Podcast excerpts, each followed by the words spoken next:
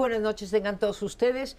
Y bueno, pues seguimos en el debate público nacional sobre el famoso Plan B, que es la reforma electoral a través de leyes secundarias porque la reforma constitucional no alcanzó los dos tercios que hubiera querido el presidente y su partido. Y el próximo 26 de febrero habrá una marcha que es una especie de reedición, pero como me decía mi mi compañero Sergio Aguayo, ahí hay una pinza o incluso un trípode en esta eh, marcha para seguir defendiendo la idea de que no haya una reforma legislativa electoral que sea regresiva de los avances de la democracia. Esa es mi posición, que es eh, regresiva, ya lo hemos eh, platicado aquí. Pero ¿por qué decíamos que hay una especie como de tridente? Porque esta marcha se ha convertido en la reedición de El INE no se toca, se le está agregando una demanda, mi voto no se toca, esto es, queremos defender el derecho al voto y el derecho a unas elecciones que tengan la credibilidad que da hoy el Instituto Nacional Electoral y la tercera es la Corte sí decide. ¿Por qué la Corte sí decide? Porque si esto, como es previsible, es aprobadas las cuatro reformas electorales que faltan esta semana o la que viene, pues ya sabemos que están preparadas las acciones de inconstitucionalidad, las controversias constitucionales y, los amparos de muchos eh, ciudadanos. Así que, indefectiblemente, como lo ha dicho una y otra vez el senador Ricardo Monreal, esto acabará en la cancha de la Corte. Y a diferencia de otros litigios que también están en la Corte, que son parte del proyecto de Andrés Manuel López Obrador, pues este no ah, debería de admitir demora porque el proceso electoral está por comenzar y no se puede eh, no se puede cambiar la ley 90 días antes de que empiece el proceso electoral. Entonces ahí están los tres ápices, ¿no? Bien, yo haré una lo enmarcaré con una perspectiva más histórica, porque en el 2005 estuve entre los que marcharon para defender el derecho de Andrés Manuel López Obrador a participar como candidato, porque si recuerdan, había un intento por frenarlo, el famoso desafuero. Fue una marcha multitudinaria, centenares de miles de personas, siempre, se debate el número, no voy a meter en eso. Eh, Fox dio marcha atrás pero fue una decisión que tomó él, en fin, no, no, intervino otro actor. Lo interesante de, esta, de este trípode que tú mencionabas es que, suponiendo que, que participe gente, no sabemos cuánta, eso es un enigma, eh, puede ser mucha, puede ser poca, yo pienso participar, así como lo hice en el 2005 y en otros momentos. Mi pregunta es, eh, ¿qué hará el presidente? ¿Qué hará Morena? ¿Y qué hará la Suprema Corte?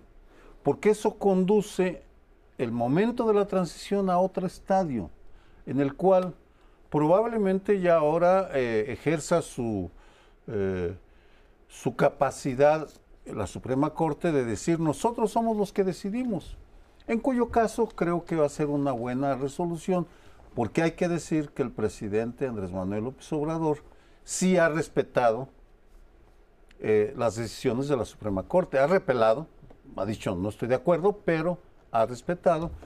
Eh, entonces yo espero que independientemente de lo que pase este próximo domingo, de cuántos marchemos, cuántos vayamos, va a ser pacífica seguramente, eh, que se respete la, que se tome como una opinión a ser tomada en cuenta por los actores políticos y eh, seguramente influirá en el ánimo de algunos de los ministros de la Suprema Corte, que, cuya decisión tendremos que acatar si está bien fundamentada, por supuesto, que es lo que ya veremos en su momento, comentaremos en su momento. Yo creo que los dados ya están echados en tres grandes pistas. Uno, el presidente ha hecho cuanto ha podido para desvirtuar la marcha. Ha dicho que es una marcha para defender a García Luna, que es una marcha contra él. En fin, claramente no le gusta y cada vez que puede, efectivamente carga contra ella. Y el tema es si la marcha es un éxito en términos numéricos, se leerá de una manera. Si no, pues el presidente dirá, miren,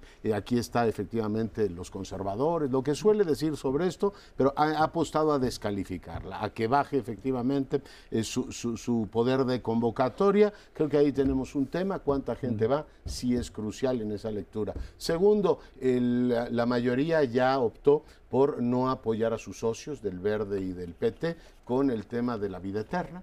O sea, no va a pasar eso, ya es una decisión que irá mañana a discutirse en el Senado de la República. Debo decir que la oposición gana también ahí porque se la querían llevar hasta el final, alargar eh, toda la discusión, de tal manera que queda poco tiempo para que la, se podían interponer todos estos recursos. Si se desahoga mañana, habrá un espacio para que la Corte revise el plan B y no generemos, creo que esto es un tema muy importante, incertidumbre en el proceso electoral. Bueno, ayer tuvimos uno en, Tamaulipas que nadie le hizo caso, pero lo organizó el INE y ganó Morena, como ha venido ocurriendo en estos... Claro, pues han salido bien. Si el problema de, de, la gente se pregunta, oiga, ¿y por qué queremos reformar el sistema electoral si es de las muy poquitas cosas que funcionan en este país?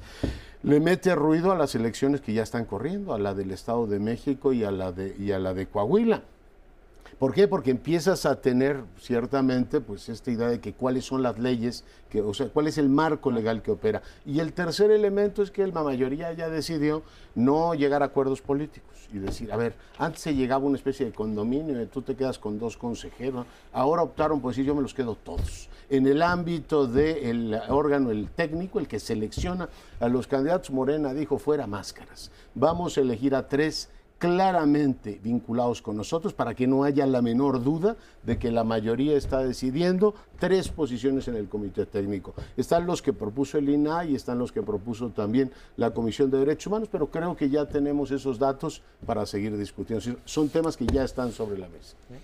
Bueno, el otro elemento es la otra marcha porque aquí hablamos de la marcha, eh, el INE no se toca, pero luego va a venir una marcha eh, formalmente relacionada con el petróleo, con eh, el eh, aniversario y el tema del petróleo. Pero esa es la razón formal. Yo creo que la razón real es contrastarla con la marcha que viene. Y entonces ahí tendremos una reedición de la guerra de las marchas. Mm. En la anterior, pues creo que queda claro que ganó Andrés Manuel. Eh, la multitud que lo arropó es eh, enorme comparado con la, eh, la de la oposición.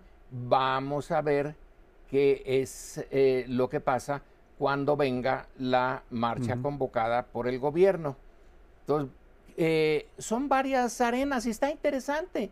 es la arena de la Suprema Corte, que es una arena básicamente conservadora.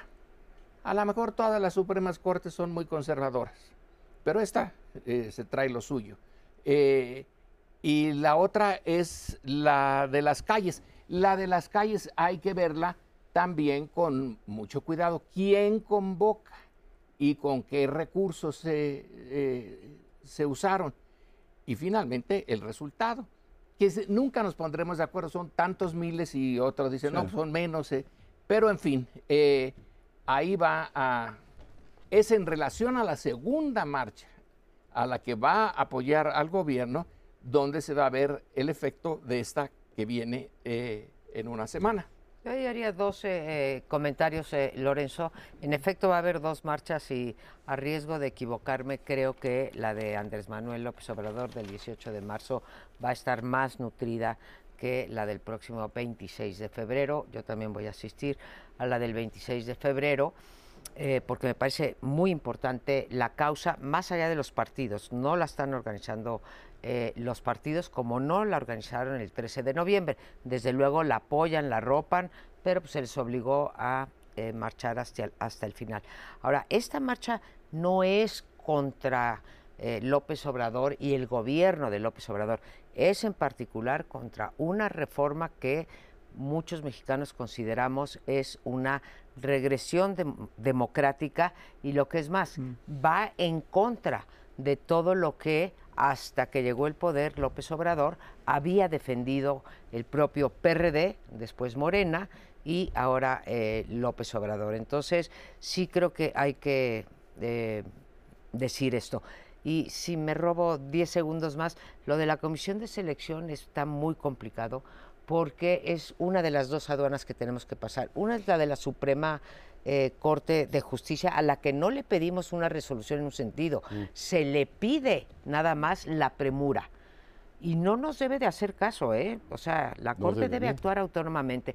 Y la segunda es una comisión, como ya dijo, absolutamente, mayoritariamente este, morenista. Para recorrer la, historia, la autoridad electoral en la noche priista mm. era el presidente a través del secretario de Gobernación. Quien controlaba las elecciones era la Secretaría de Gobernación. Luego vienen los partidos, que es lamentable, y ahí sí, una, una porquería lo que hicieron PAN, PRI, Verde, PRD. Por una razón o por otra, los cuatro crearon eh, el, un IFE, el de Pepe Waldenberg, que sí era representativo, era independiente y que se osó multar al PRI, al PAN y al Verde, lo sacan en su integridad y nombran a uno amansado, que es el, de Ugalde, Luis Carlos Ugalde.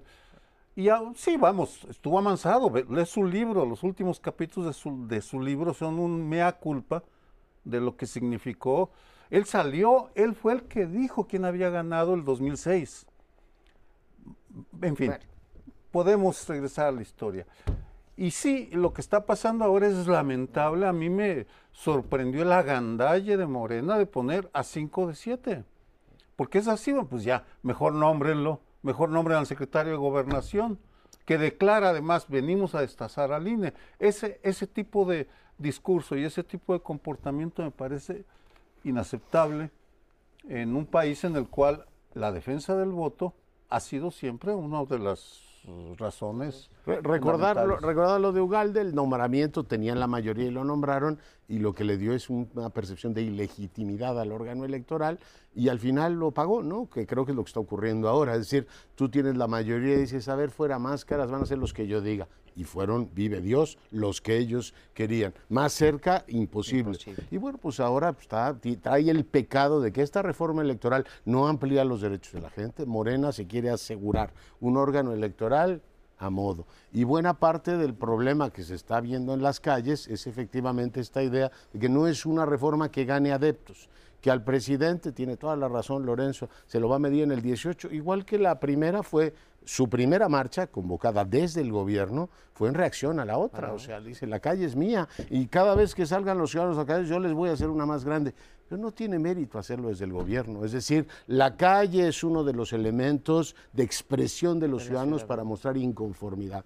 Que el presidente convoque a más gente, pues claro, pues tiene todo el aparato, gobernadores. Yo veo ahí, es, digamos, una descompensación de las capacidades de expresión la calle, los ciudadanos la usan como en su momento para manifestarse por el tema del desafuero y no una, digamos, en este caso, procesión organizada por el gobierno.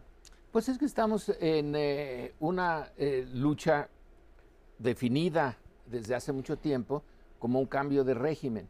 Entonces, una manifestación apoyando a López Obrador es una manifestación en contra de lo que queda y queda mucho del antiguo régimen. De la mayor parte de las estructuras que vivimos hoy son antiguas. Yo estoy de acuerdo contigo, pero no en el INE, ¿no? en el INE yo no veo estructuras del viejo. Los veo en la fiscalía, que esa no la toca nunca, eh, ¿no? El del 2000, ya lo hemos tratado, el del 2017 fue en el Estado de México una manera en que el INE se comportó como antiguamente se comportaba.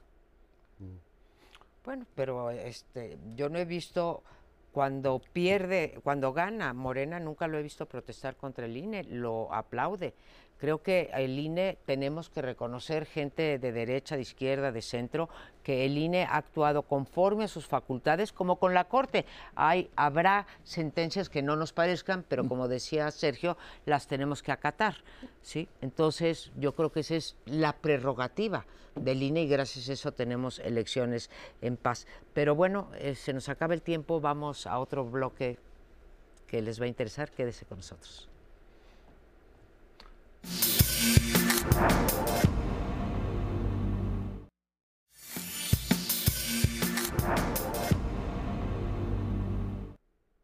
El tema que voy a bosquejar da para una novela, porque una tesis de licenciatura y y se presentan decenas, centenares de miles cada año.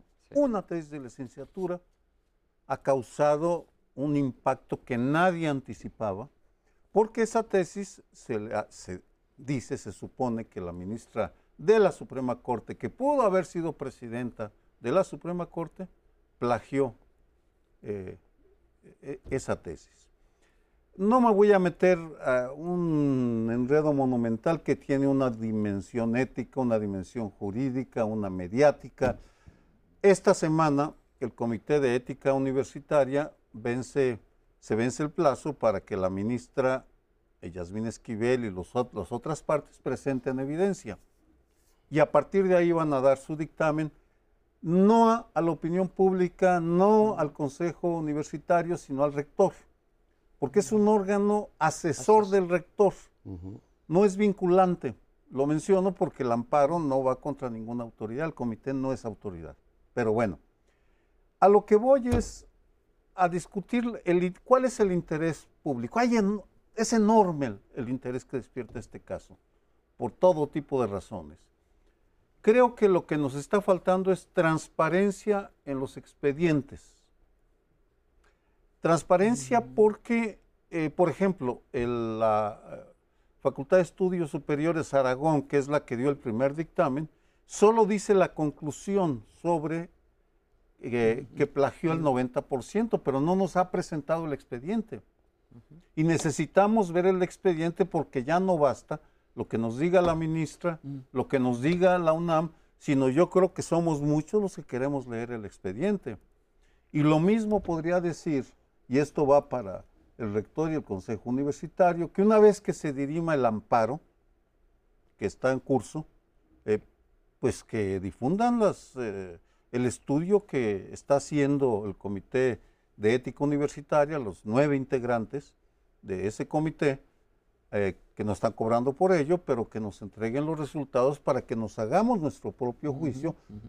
Me parece que es lo mínimo que podemos pedir ante algo tan trascendente y tan importante como es una humilde tesis de licenciatura en Derecho que repercute por todos lados. Tiene razón de que eh, en, en sí, para alguien que vive en el medio académico, sí es importante. Claro. Sí es importante que se acuse a alguien de plagio.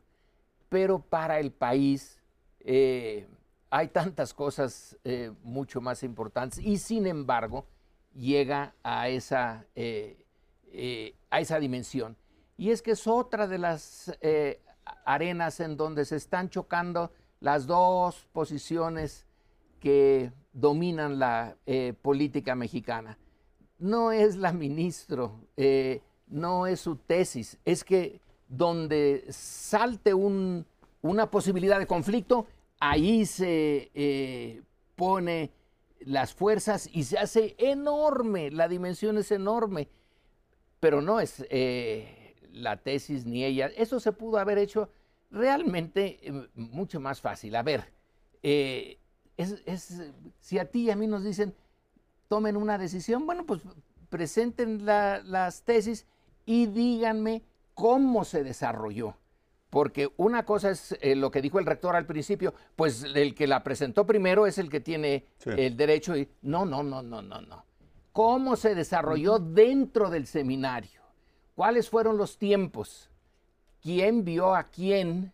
Y, no nos llevaría más allá de unos días, un par de, una semana, y ya podríamos tomar la decisión. Sin embargo, ahora está enredada esta madeja No por la tesis. Eh, es casi un pretexto para otro eh, escenario de conflicto. Yo, yo No, me sigo es- preguntando, por, perdón, ¿eh? Adelante, ¿por qué el presidente tendría que asumir esto como algo propio? Es decir, yo creo que si alguien se plagia una tesis, pues puede ser algo bastante menor. Por ejemplo, que el señor Romero del CIDE haya plagiado a unos economistas turcos, pues no tiene más este, implicaciones. O que Denise Dresser en su momento haya copiado un artículo y lo haya pasado como propio, pues tú dices, bueno, hay descrédito. En este caso estamos hablando de una ministra de la Suprema Corte. Si la señora estuviera en su casa con el señor Riobó, que ahora sabemos que era asesor del presidente en temas aeroportuarios, y que tres de sus consejeros le dijeron, sigue con el Naim, y Riobó le dijo que no, o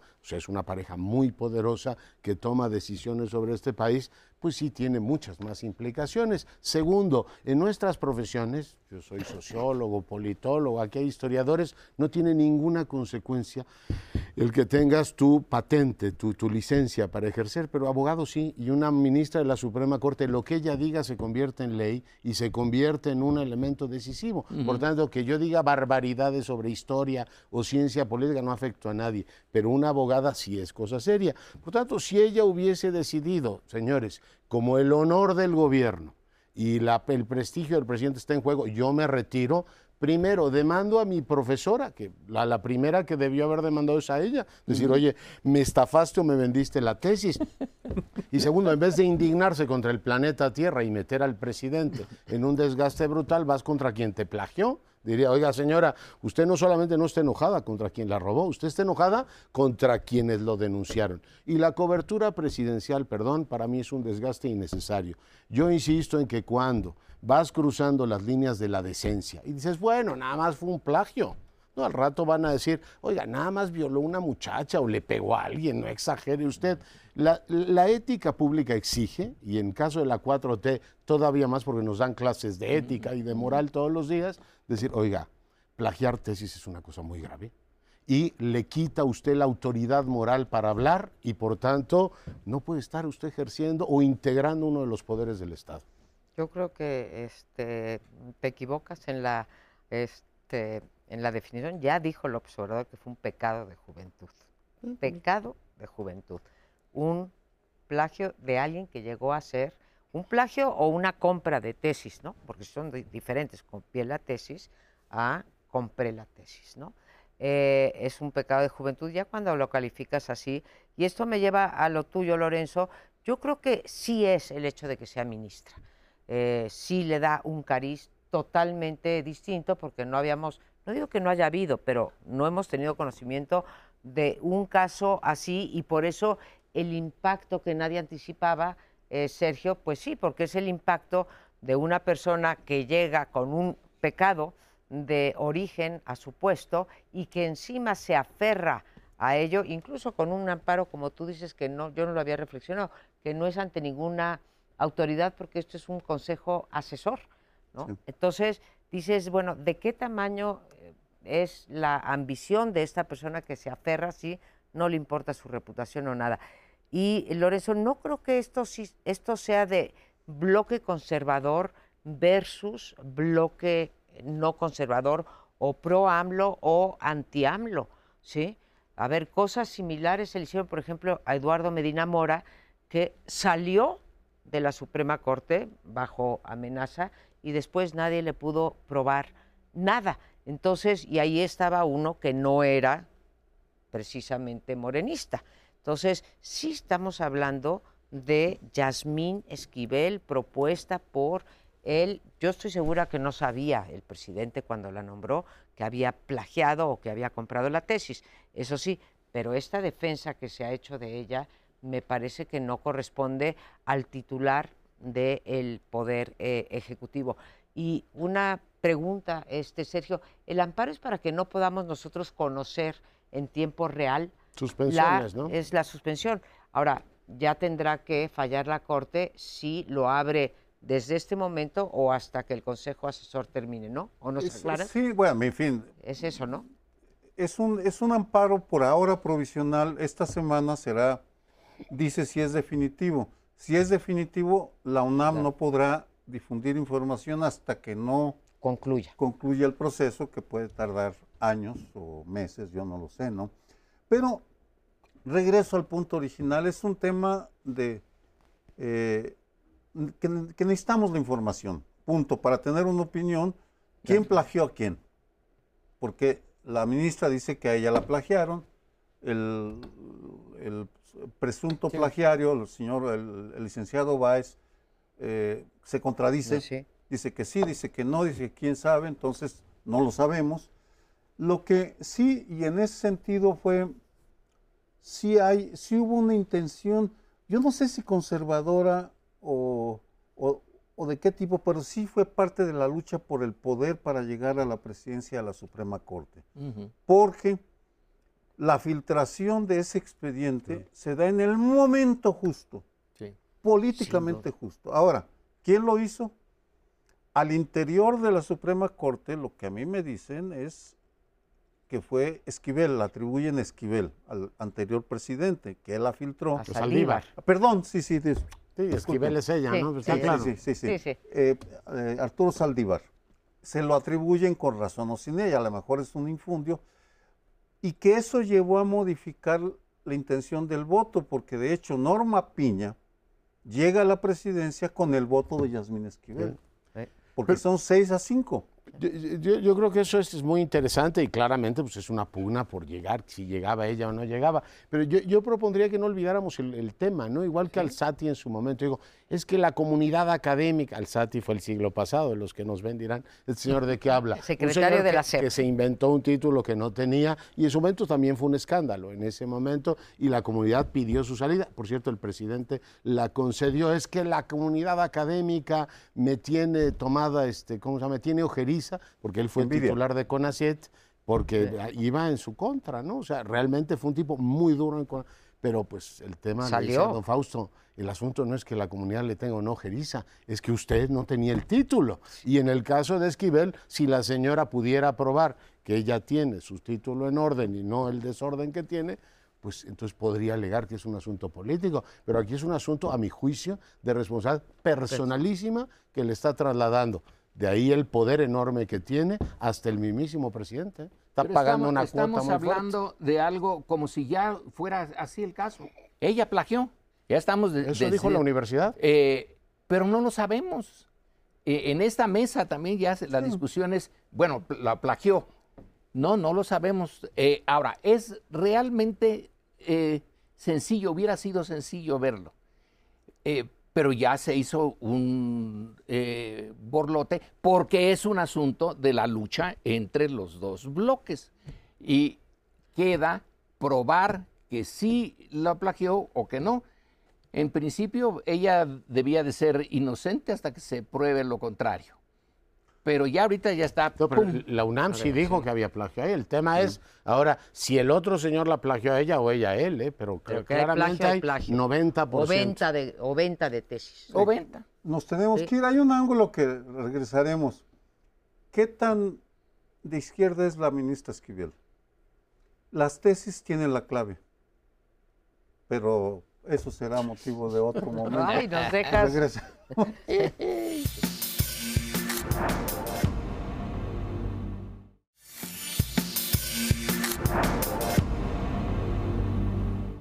Bueno, y en este bloque les propongo que le echemos un vistazo al tema García Luna. Esta semana puede ser decisiva, no está escrito que así sea, pero el jurado ya tiene todos los elementos, les entregaron los instructivos y escucharon pues las voces que en este caso el fiscal y las defensas le llevaron. Por tanto, le toca a esos ciudadanos norteamericanos decidir sobre cinco delitos, si es efectivamente o no responsable. Las particularidades del caso, bueno, pues ya se conocen, debe ser una, en este caso, votación unánime, si no se va cayendo cada uno de los delitos, pero eh, me encantaría también darle una lectura más amplia a este, un caso que tiene, por supuesto, muchísimas implicaciones para el país, no solamente está en el banquillo de los acusados quien fuera secretario de Seguridad Pública, sino en muchos sentidos la representación que México tiene en los Estados Unidos, esta idea de que somos un país profundamente corrupto, que tiene instituciones tremendamente débiles, hasta el punto que, bueno, pues un exsecretario apadrinaba a dos, según la acusación, a dos organizaciones criminales. Hay otros dos elementos que en los últimos días se han efectivamente agregado al debate. Uno es la consideración presidencial de eventualmente establecer o abrir un procedimiento en contra del abogado de García Luna, que lo mencionó él. El presidente estaba muy contento mientras mencionaban a todos los demás. En el momento que lo mencionan a él, dice, ojo, no soy yo, es la investidura. Cosa interesante también en el plano interno, porque este presidente abogó durante muchos años por quitarse el fuero. Yo creo que es una buena idea que los presidentes tengan fuero y hay que defender efectivamente el ejercicio de su función, pero en este caso lo extrapola y lo lleva a Estados Unidos y dice, a mí no me tocan, insisto, por la investidura. Vamos a ver en qué termina todo eso. Dijo que su consultor jurídico lo estaba efectivamente valorando. El propio Marcelo Ebrard dijo, nos reservamos el derecho de establecer esa querella contra el abogado de García Luna. En cualquier caso, esta semana pues veremos ya eh, un, juicio, que fue eh, bastante menos espectacular de lo que nos prometían y que en su momento, pues mucha gente se preguntó, ¿y por qué no hay más pruebas, elementos contundentes, desde fotografías hasta seguimientos telefónicos? Y hace un par de días Sergio Aguayo me daba una hipótesis muy interesante que no le piso, porque en un momento más, si él quiere, la dirá. Es decir, ¿por qué el juicio ha sido tan extraordinariamente débil en, temas, en, en, términos de pruebas? Pues entonces vas, Sergio. Ah, bueno, voy. Mira, he seguido pensando y, comparé el juicio de García Luna con el del Chapo Guzmán. Mm. Con el Chapo sí hubo pruebas. Incluso una de las más poderosas fue una grabación del Chapo negociando el tema del precio de cocaína, me parece, además de fotografías eh, y de testimonios, por supuesto. Y sí, sigo sosteniendo, pensando lo mismo. Algo pasó, algo se está cocinando en Nueva York, Washington y tal vez México, no lo sé. Porque para Estados Unidos, para Washington es muy importante eh, contar con el respaldo de México en estos momentos en los cuales está enfrentándose a Rusia y a China. Y por tanto, tener el respaldo de sus vecinos sí tiene un valor estratégico. No insinúo nada porque todo esto eh, es especulación, simplemente llama la atención el contraste. En eh, segundo lugar, no resisto, ya que hablamos de la marcha, el día de ayer Felipe Calderón publicó un texto muy largo en Reforma, abogando por una, una rebelión de la ciudadanía y una reforma, eh, una autolimitación de los partidos. Es un argumento que tiene cierta validez, pero que requiere de algo de lo que él carece en estos temas, que es autoridad moral. Y lo menciono porque me parece que es absolutamente inaceptable que mantenga el silencio sobre eh, su relación con Genaro García Luna. ¿Cuál es su opinión? ¿Por qué lo sostuvo después de que en el 2005 se supo el caso de Florence Cassés? No era nada nuevo que pues era un tipo corrupto, Genaro García Luna, o éticamente eh, impresentable porque manipulaba la opinión pública y sin embargo no ha dicho esta boca mía y se les olvida a nuestros políticos, es una reflexión, que la autoridad moral se construye con congruencia y consistencia. Y Felipe Calderón ahora no puede venir a decirnos, a recomendarnos lo que debemos de hacer, o al menos ese es mi actitud, me indigné, cuando se queda callado con un asunto tan en el que él tuvo tanto que ver, porque él empoderó a Genaro García Luna. De eso no hay ninguna duda. Quien le dio el dinero, quien le dio el poder, quien lo sostuvo, siempre fue el presidente Calderón. Sin duda, el presidente Calderón, pues digo, escogió, él es libre, fue libre para escoger a, García Luna y tendría que haberlo vigilado en caso de que en efecto resulte este, eh, culpable. Pero digamos, más allá del emisor, eh, que en este caso el presidente eh, Calderón, pero bueno, no es el tema. A mí el artículo con esta, con esta idea de decir, tenemos el problema del narco, de la regresión eh, democrática y tenemos una oposición, digamos, lo voy a poner caricaturescamente, muchafa, yo suscribo cada uno de sus eh, argumentos, ¿sí? Eh, eso independientemente del emisor. Pero regresemos al tema que nos, que nos convoca. Si es cierta tu hipótesis, y yo también tiendo a pensar, no hay, bueno, no tu hipótesis, hay una ausencia total de pruebas en lo de García Luna, incluso no está ni la grabación famosa que se les acabó la pila, que uno no puede entender que a la CIA, la CIA era, ¿verdad? o la DEA. La DEA. Este, bueno, si es cierto, solo quedaría un delito que sí está comprobado, que es el de el de falsedad de declaración, porque en efecto falseó una declaración, pero eso lleva una pena relativamente menor y además tiene la ventaja de que ya compurgó, compurgó se dice, tres años, tres años, así que estaría, podría salir caminando de la de la corte del distrito este, ¿no? Eh, yo mencionaría, agregaría dos temas aquí a, la mesa.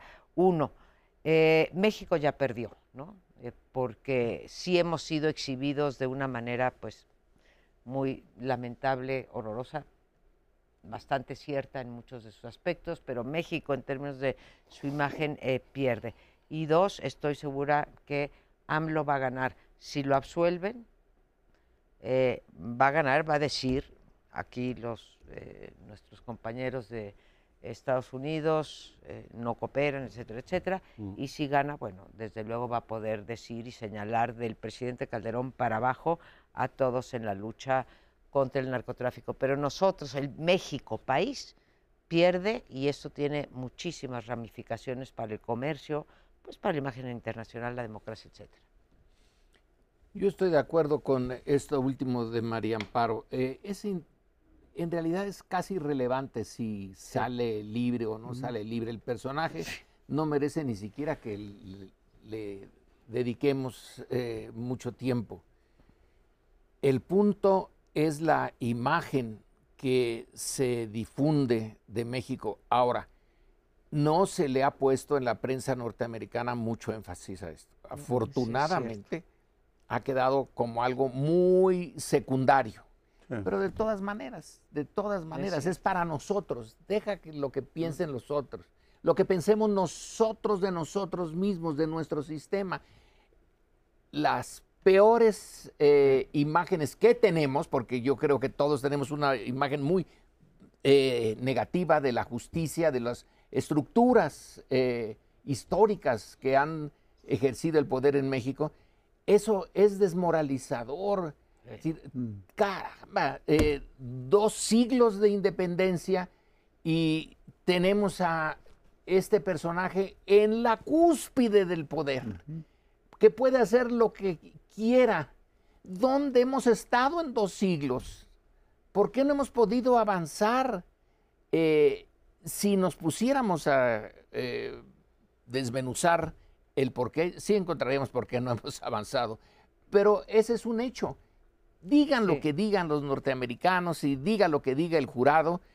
El punto es que no podemos eh, quedar satisfechos y sí muy desilusionados, descorazonados por el sistema político en el que hemos vivido. Yo puedo decir, en el que nací, en el que viví eh, la mayor parte de mi vida, es un sistema muy insatisfactorio y García Luna es el pretexto para que eh, se saquen todas las eh, no todas, ojalá fueran todas, eh, toda la parte negativa, todas las porquerías que hay en ese sistema. Es una desgracia.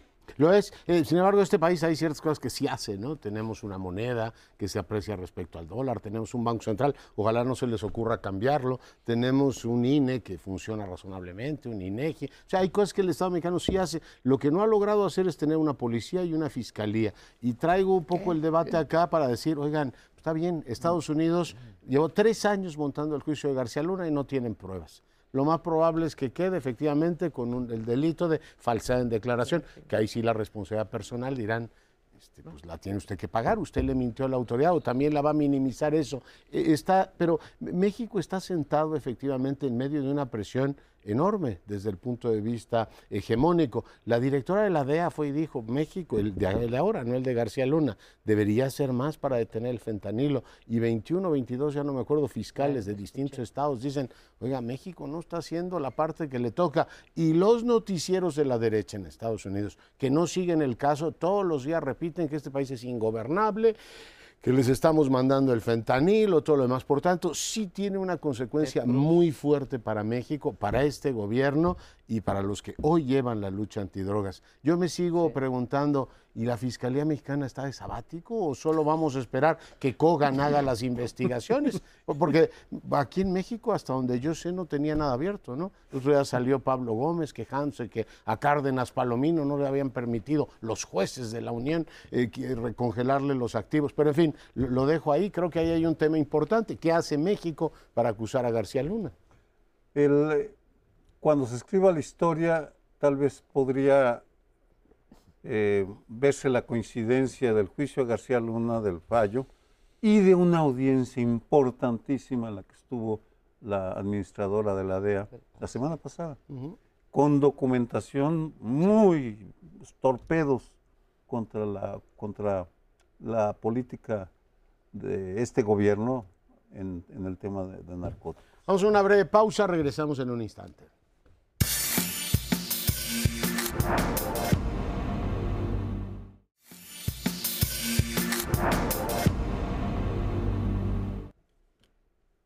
Hay temas que no se van, así como el de García Luna del el episodio pasado. El otro es la guerra en Ucrania. La primavera ya se acerca y es cuando el terreno va a quedar listo para maniobras mucho más importantes que las están teniendo en este momento. Ahora hay una especie de guerra de trincheras como la de la Primera Guerra Mundial, en eh, donde las masas militares se mueven poco porque el terreno está eh, imposible por el invierno, pero ya va a pasar. Muchos eh, esperábamos que esto se arreglara con gran rapidez. No, no parece ser el caso esta guerra se va a prolongar y ya queda claro, ahora que Biden está en Kiev, eh, es una lucha entre las potencias, con la OTAN ahí metida y Europa, algunos en estados europeos no saben exactamente qué hacer, pero es la lucha eterna de las grandes eh, potencias. Y la eh, Rusia de Putin está, eh, según un buen reportaje que me leí, ya no sé si en el Washington Post o el New York Times, tiene eh, consolidado el frente interno. La mayor parte de los rusos están viendo esto como una extensión de la Segunda Guerra Mundial. Es decir, la Rusia puesta frente al enemigo occidental que se está acercando a su frontera y que tiene que defenderse como se defendió contra Alemania. Entonces lo están poniendo en ese nivel. ¿Cómo le vamos a hacer? Y ahora sí digo, vamos, eh, como la hormiguita en, el lomo del buey de que estamos arando, porque nos concierne a todos. Hay que detener esa guerra, pero no se ve la forma de influir en las dos potencias. Bueno, y no, no tenemos las márgenes que tiene Suiza, que defiende su neutralidad y se rehúsa a enviar eh, proyectiles 155 milímetros porque simplemente dice queremos seguir siendo neutrales. México es vecino de Estados Unidos y a eso me refería en un bloque anterior sobre la necesidad que tiene Washington de tener buenas relaciones con el gobierno mexicano. Pero en ese sentido, hago esa referencia y luego eh, abundo en, lo dicho por Lorenzo. Tienes toda la razón. Lo que estamos viendo en el último año es el efecto dominó, que es una un, un, crecimiento incremental de la intensidad de los enfrentamientos. El día de ayer, las declaraciones de Blinken, el secretario de Estado norteamericano, de que China está considerando enviar armamento a Rusia, eh, pone el conflicto en otra dimensión, porque pues China y Estados Unidos y Europa van a estar alimentando de armamento a dos países que se van a desangrar como en la Primera Guerra Mundial, a donde estamos regresando en términos estratégicos. En segundo lugar, una referencia rápida. Para mí ha sido el último año una... Aclaro, el, el conflicto, la Segunda Guerra Mundial es uno de los temas que siempre me ha estudiado con mucho interés. Y en este año he confirmado el viejo, eh, la vieja idea de que las guerras eh, es el mejor estímulo al avance tecnológico.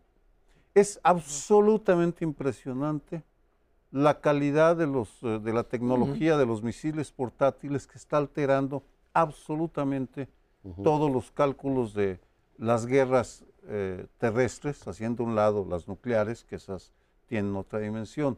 En Ucrania, el poderío de los misiles portátiles que soldados de infantería utilizan para destruir los tanques. Los tanques es impresionante, al igual que el uso de drones de todo tipo y tamaño. Estamos ante una nueva guerra peleada en escenarios propios de hace un siglo, de la Primera Guerra Mundial, 14 a 19. Yo creo que, por favor. Eh, qué desgracia que eso es el impulsor de la tecnología, qué bueno que haya nueva tecnología, pero ojalá y no necesitáramos guerras eh, para eso, pero me, digamos, haces un, punto perfectamente constatable en la realidad, ¿no?